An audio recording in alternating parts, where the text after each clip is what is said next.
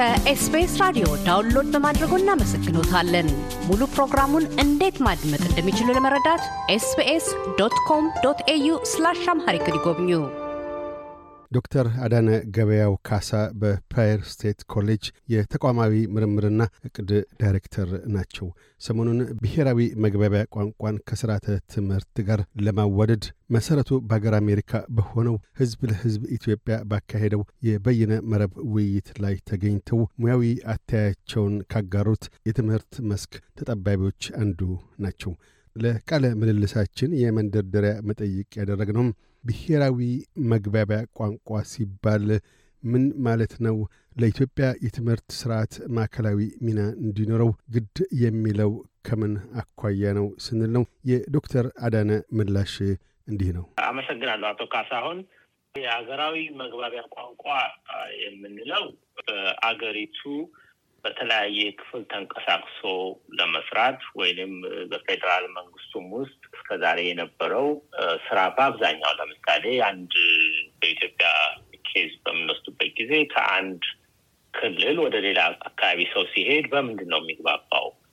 ለምሳሌ ከአንድ ከሰሜን ጫፍ ወደ ደቡብ ጫፍ ቢሄድ በምን ሊግባባ ይችላል? ሁሉንም ቋንቋ እንዲያውቅ ላይጠበቅበት ይችላል። ግን አንድ ቢያንስ ቋንቋ ማወቅ ህዝቡን ከቦታ ቦታ ያለ ችግር እንደ ልብ ተንቀሳቅሶ ለመስራት ያገለግላል። የመንግስትንም ስራ ለማቀላጠፍ ይረዳል። ለምሳሌ የፌዴራል መንግስቱም አንዳንድ መልእክቶችን ለማስተላለፍ፣ ስብሰባዎችን ለማድረግ፣ አስቸኳይ መልእክት ለማስተላለፍ፣ እንደዚሁ ትምህርትም ለመስጠት እንደዚሁ ህዝቡን የሚያግባባ ህዝቡንም እንደገና ከሌላ ሀገር ህዝብ በተለየ ወደ አንድነት የሚያመጣ በህዝብ ዘንድ መተሳሰርን መቀራረብን እንዲፈጥር የሚያስችለው ቋንቋ ነው። እስከ ዛሬ በኢትዮጵያ የፌዴራል መንግስቱ የስራ ቋንቋ አማርኛ ስለነበረ በተለያየ ታሪክ አጋጣሚ ቋንቋው የመንግስትና የኢትዮጵያ ህዝብ ቋንቋ ሆኖ እያደገ ስለመጣ እሱ የሀገራችን ሀገራዊ መግባቢያ ቋንቋ የምንለው እና እስካሁን የፌዴራል መንግስቱ የስራ ቋንቋ ነው እና እንግዲህ ሀገሪቱ እዚህ በዘውግ ክልል ከተካለለች በኋላ በህዝብ መካከል ብዙ ግንኙነት እየጠበበ ነው የመጣው። ምን ማለት ነው? ህዝብ ድሮ ይገናኝ የነበረው ህዝብ እንደ ድሮ አይደለም። አሁን የተለያየ ምክንያት I think አድማጮች ይረዳሉ ይህን እና ይሄም እንደዚሁ የአማርኛ ቋንቋ የሀገራዊ መግባቢያ ቋንቋ በኢህአዴግ ሲገባ ባወጣው የትምህርት ፖሊሲ እንደ አንድ ትምህርት በሀገሪቱ እንዲሰጥ ቢወስንም እንኳ ያም ሆኖ ብዙ ቦታዎች በአግባቡ ስላልተሰጠ ሰዎች ለምሳሌ አማርኛ ቋንቋን የመናገር ችሎታቸው ከጊዜ ወደ ጊዜ እየቀነሰ ሄዷል። ብዙ ወጣቶች ለምሳሌ ኦሮሚያው አንዳንድ ጊዜ ዩኒቨርሲቲ ውስጥ አስተርጓሚ ሁሉ ይዘው ይመጣሉ እስከ መባል ድረስ ተደርሷል እና ያ እንዳለ ነው አሁን እንደገና ስለዚህ ችግር የምናወራው ማለት ነው። አመሰግናለሁ። አማርኛ ቋንቋ ኢትዮጵያ ውስጥ ለረጅም ዘመናት ሲሰራ የቆየ ነው። በትምህርት ስርዓት ውስጥም ከቤተ ክርስቲያን እስከ የቀለም ትምህርት ቤት እስከ ዩኒቨርሲቲ ድረስ እንደዚሁ የተጠበቡ ሰዎች አሉ በሙያው። የሀገሪቱም የፓርላማ የስራ ቋንቋ ያ ነው። ያንን ወደ ማዕከላዊ መግባቢያ ስርዓት ቋንቋ ለማምጣት በትምህርት ጥራት ላይ የሚያሳድረው ሁለተኛም ከኢኮኖሚም አኳያ የሚያስገኛቸው ትሩፋቶች ምንድን ናቸው? እንደምንስ ነው ግብር ላይ መዋል የሚቻለው ይሄንን?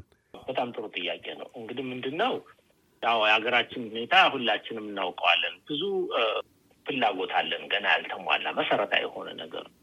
የትምህርታችንም ሁኔታ እንደዚሁ ብዙ ነገር ይጎድለዋል። ብዙ ነገር መስተካከል አለበት። ከዛ ውስጥ ቅድሚያ የሚሰጠው ጉዳይ የትኛው ነው ብለን ማሰብ አለብን። መጀመሪያ ልጆች ማንበብ መጻፍ መቻል አለባቸው። አንዱ መረዳት መቻል ደግሞ ለሌላው ትምህርት ለመማር መሰረት ይጥላል።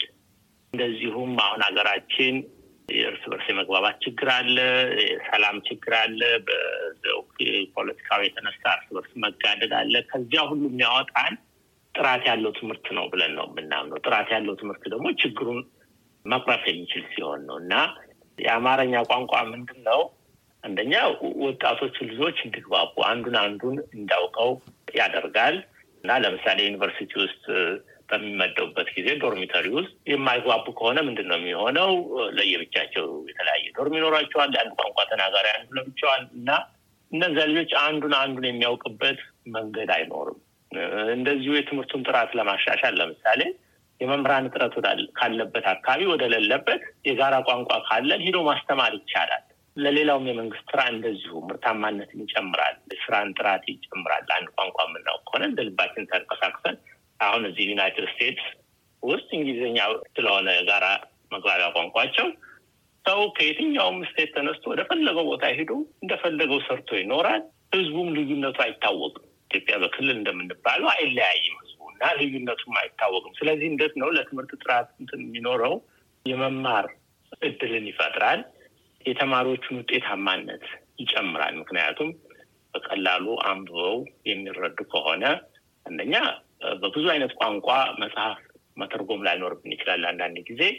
በዛ ቋንቋ የሚግባቡ ከሆነ እና ሌላው ትኩረታችን ያለን ሀብት ሌላ ነገር ላይ ልናውሉ እንችላለን። እና በአጠቃላይ ትምህርት ስንል በይበልጥ ይሄ የአጠቃላይ ትምህርት የምንለው የ general education የምንለው የማሰብ ችሎታን፣ የመግባባት ችሎታን፣ ነገሮችን ፈትሾ መርምሮ የመቀበል ችሎታን፣ እንደዚሁ በመረጃ አስመርኩዞ የመናገር ችሎታን፣ የሌላውን side ማየት እንደዚሁ የሚቻለው ስንግባባ ነው። የጋራ ቋንቋ ከሌለን ግን በአጠቃላይ አንሰማማም ማለት ነው። አንዱ የአንዱን side አያይም ማለት ነው። አንዱ የአንዱን ታሪክ አያውቅም ማለት ነው እና ያ ከሆነ ደግሞ በመካከላችን ያለው ርቀት እየጨመረ ሄድና ወደፊት ምናልባት ሀገራችን በአንድነቷም ላትቀጥል ትችላለች እና ህዝቡ በቃ የሚያገናኘኝ የለም ከዚህ አካባቢ ጋር የሚያገናኝ ነገር የለም፣ በስራም እዚሁ ነኝ፣ በትምህርትም እዚሁ ነኝ፣ ሁሉም ነገር እዚሁ ነኝ የሚል አይነት ስሜት ከተፈጠረ እንደ አንድ ሀገር ላንቀጥልም እንችላለን እና ለትምህርት ጥራት እንዴት ነው የሚረዳው? የትምህርት ዓላማው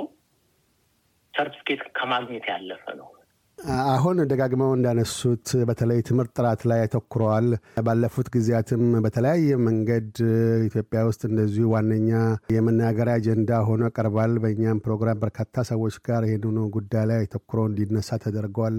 የትምህርት ጥራት ሲባል በኢትዮጵያ ደረጃ አንድ አሁን ኢትዮጵያ የትምህርት ደረጃ የሚገኝበት ደረጃ ምን አይነት ደረጃ ላይ ነው? ምን አይነት አስከፊ ወይም አሳሳቢ ደረጃ ላይ ደርሷል ማለት ይቻላል? የትምህርት ጥራት ደረጃ ሲባል የአንደኛ ደረጃ ሁለተኛ ደረጃ ወይም በሶስተኛ ደረጃ ዩኒቨርሲቲ ደረጃ የትምህርት ጥራት ሲባል እንደምንድን ነው የሚገለጠው?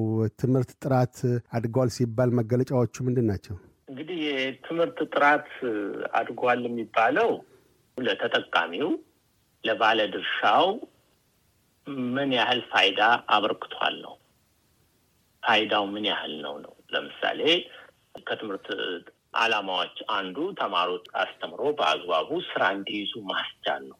ወይንም በአግባቡ ማሰብ እንዲችሉ፣ በአግባቡ መግባባት እንዲችሉ፣ ሰላም መፍጠር እንዲችሉ፣ የሀገራቸውን ሁኔታ ተረድተው ምክንያታዊ በሆነ መንገድ ጥያቄ መጠየቅ፣ መከራከር የሚችሉ አይነት ትውልድ መፍጠር ነው። እንደዚሁም በሳይንስና በቴክኖሎጂውም እንደዚሁ እውቀቱ ኖሯቸው የሳይንስና ቴክኖሎጂውን መጠቀም የሚችሉ አዳዲስ ሀሳቦችን ሳይንሳዊ በሆነ ዘዴ ማመንጨት የሚችሉ እንግዲህ ያ ሁሉ ሲሰባሰብ ደግሞ የአገር እድገትን ሊያመጡ የሚችሉ ሰዎች መሆን አለበት። አሁን እንግዲህ ኢትዮጵያ ውስጥ የምናየው የትምህርት ጥራት ከመምህራኑ የትምህርት ደረጃ ጀምሮ እንግዲህ ብዙ ነገር ነው በትምህርት ጥራት የምናየው እና ከመምህራኑ የትምህርት ጥራት ጀምሮ እስከሚመረቁት ተማሪዎች ድረስ ብዙ ጥያቄ እየተነሳበት ነው። ቅርብ ጊዜ አንድ ጓደኛ ሳናግረው ኢትዮጵያ ውስጥ ለፒኤችዲ የሚማሩት ተማሪዎች ሁሉ ትንንሽ ወረቀቶችን ለመጻፍ ሀሳባቸውን አሰባስበው ትንሽ ወረቀቶችን እንኳን ለመጻፍ እየተቸገሩ ነው። በዛ ደረጃ ተደርሷል። በመምህራን ላይ የተጠና ጥናት ነበር ከአሁን በፊት ፐርሶን ፕሮግራም አቅርበውት ሊሆን ይችላል። መምህራን በሚያስተምሩት ሙያ ዘርፍ የሀይ ስኩል ደረጃ ትምህርት ማለፍ አይችሉም ተብሎ ያውን በዲግሪ የተመረቁ መምህራን ሁለተኛ ዲግሪ ሊመረጡ ሲወዳደሩ ያን ፈተና ማለፍ አልቻሉም የሚባልበት ደረጃ ተደርሷል እና ይህ ሁሉ ምንድን ነው የትምህርት ጥራትን በይበልጥ ውጤቱ ምንድን ነው መጨረሻ ላይ ምን መጥቷል ከሚለው ይልቅ ሂደቱን በማየት ነው የሚገመገመው። ብዙም ጊዜ በተለያዩ ሀገሮች አሁን እዚህ ሀገር ምንድን ነው ሂደቱን በማየት ትምህርቱ ጥራት አለው የለውም ማለት ይቻላል። ለምሳሌ የመምህራን ስራ መሪዎቹ ምን ያህል ስለ ጥራት ግንዛቤ አላቸው? ምን ያህል ቁርጠኝነት አላቸው? ምን ያህል በግልጽነት ይሰራሉ? ያን ነገር ምን ያህል ከአገሪቱ አላማ ጋር የእድገት አቅጣጫ ጋር ያ ነገር የተገናዘበ ነው? በጀቱ በትክክል ለዋናው ጉዳይ ነው ወይ የሚውለው? ውሳኔዎች የሚወሰኑት በአሳታፊነት ነው ወይ? ተቋማቱ ምን ያህል ነፃነት አላቸው? ለምሳሌ ተማሪን ሲመርጡ፣ አስተማሪን ሲመርጡ፣ ርዕሰ መምህር ሲመደብ፣ ዩኒቨርሲቲ ከሆነ ዩኒቨርሲቲ ፕሬዚዳንት ሲመደብ እዛ እዛ ላይ ችግር ካለ ውጤት ሁሉ ይበላሻል። ለምሳሌ ኢትዮጵያ ውስጥ ሰዎች የሚመረጡት በፖለቲካ ታማኝነታቸው ነው። ለርዕሰ መምህርነት፣ ለዩኒቨርሲቲ ፕሬዚዳንትነት እና ሙያውን አያበረታቱም። እንደዚሁም ደግሞ መንግስት ጥራት ላላቸው ለተማሩ ሰዎች ፍላጎት የለውም። የፖለቲካ environment የፈጠረው አንዱ ትልቁ ችግር እሱ ነው። ኢትዮጵያ ውስጥ corruption ለምሳሌ ሰዎች በቀላሉ ሀብታም ይሆናሉ እና እንዳውም አሁን አንዳንድ ጊዜ ለምንድን ነው በትምህርት ጊዜያችን የምናባክነው የሚሉ ሰዎች አሉ እና እንደዚህ አይነቱ system በአጠቃላይ የትምህርቱን ጥራት እንዲወድቅ አድርጎታል። መንግስት ጥራት ያላቸውን ሰዎች በአግባቡ የተማሩ ጎበዞቹን እየመረጠ ኃላፊነት ቢሰጥ ቢቀጥራቸው ኖሮ ሁሉም በአግባቡ መማር ይፈልግ ነበር እና እንደዚህ አይነት ነገር በመፈጠሩ አጠቃላይ የሀገራችን ትምህርት ውድቀት ላይ ነው ያለው ነው የምንለው። ከዛም በተጨማሪ ከታሪክ አመጣጡ ጀምሮ ከሀገሪቱ ስር መሰረት ያልያዘ በመሆኑ የውጭ ጽሁፎችን በማንበብ የውጭ ታሪኮችን በማንበብ ላይ ብቻ የተመረኮዘ በመሆኑ የሀገራችንን ችግር ሊፈታ አልቻለም። እንዳውም ከዛም አልፎ ሀገራችንን ባዕድ የሆኑ ለአገሪቱ ተስማሚ ያልሆኑ ነገሮችን ወደ ሀገር ውስጥ በማምጣት የፖለቲካ አስተሳሰቡ ምኑም ሀገራችንን ችግር ላይ እንዲወርቅ አድርጓታል። ይህ ሁሉ የትምህርቱ ጥራት መውደቅ ምክንያት እና ውጤቱን ብቻ አይደለም እና ሂደቱንም አይተን ትምህርቱ አደጋ ላይ እንደሆነ ችግር ላይ እንደሆነ ጥራቱ እንደወደቀ እናገራል እና በአጠቃላይ የኢትዮጵያ ትምህርት ጥራት ከፍተኛ ችግር ውስጥ ነው ያለው። አሁንም ደግሞ ከዛ ችግር እንዳይወጣ የፖለቲካ ስርዓቱ አስሮ ይዞታል። እግር ከወርች ነው አስሮ የያዘው። ምክንያቱም አሁንም ፖለቲከኞቹ ከውጭ ያሉት መንግስት ባለስልጣናት ናቸው ትንሽ ትልቁን ነገር የሚወስኑት እና ባለሙያዎች ስለማይሰሩት ከዛ ችግር ለማውጣት አሁንም እንደገና ታስሮ ተይዟል። ይሄ ነው አሳሳቢ ጉዳይ እና አንዱም የተነጋገርንበት። ከዶክተር አዳነ ገበያው ጋር ያካሄድነው ቃለ ምልልስ በዚሁ አላበቃም። በቀጣዩ ክፍል የትምህርት ጥራት ደረጃን ችግሮች አንስቶ የቃለ ነቢብ መፍትሄዎችን ከመሰንዘር ባሻገር እንደምን እውን ማድረግና ገቢራዊ እልባት ማበጀት እንደሚቻል ግለ አተያያቸውን ያጋራሉ። እያደመጡ የነበረው የኤስቢኤስ አማርኛ ፕሮግራምን ነበር። የፕሮግራሙን ቀጥታ ስርጭት ሰኞና አርብ ምሽቶች ያድምጡ። እንዲሁም ድረገጻችንን በመጎብኘት on demand እና በ SBS mobile app ማድመጥ ይችላሉ። ድረገጻችንን SBS dot com dot au Amharic ን ይጎብኙ።